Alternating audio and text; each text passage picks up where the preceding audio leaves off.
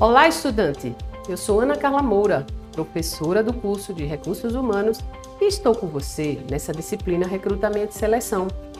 Espero que goste dessa segunda semana de aula.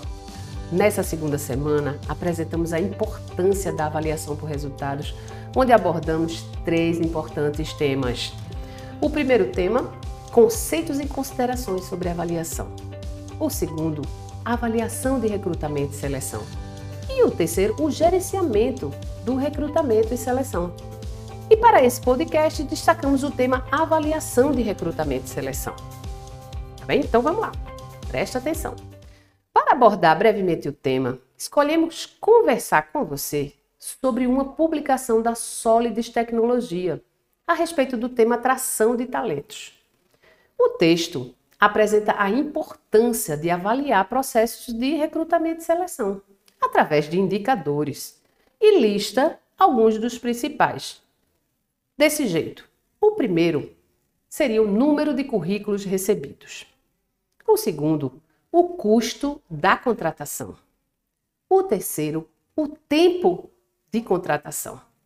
O quarto, o número de processos concluídos no prazo. O quinto, o custo da rotatividade. O sexto, a taxa de turnover, ou seja, a rotatividade em contratações mais recentes. E o sétimo, a taxa de conversão do funil de contratações.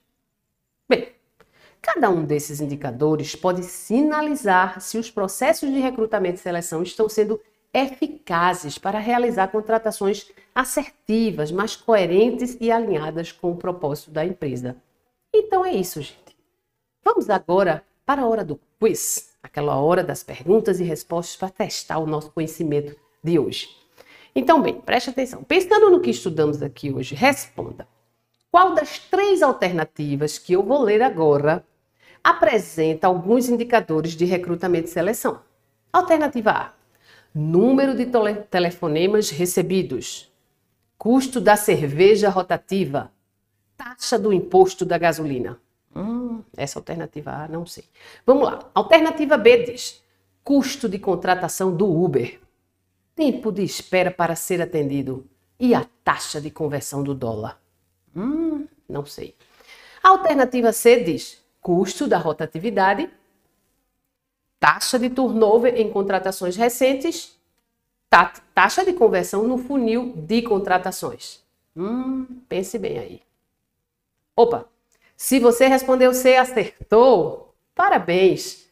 E caso contrário, se não acertou, volte ao podcast ou acesse o link da pesquisa digitando no Google. Entenda por que e como analisar os indicadores de recrutamento e seleção em sua empresa, que aí você encontrará mais detalhes sobre o que apresentamos aqui hoje. Tá bem?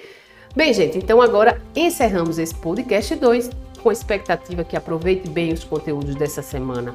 E assim, de maneira mais introdutória, aquecemos também para a próxima semana, onde estudaremos sobre técnicas e prática de entrevista. Até lá!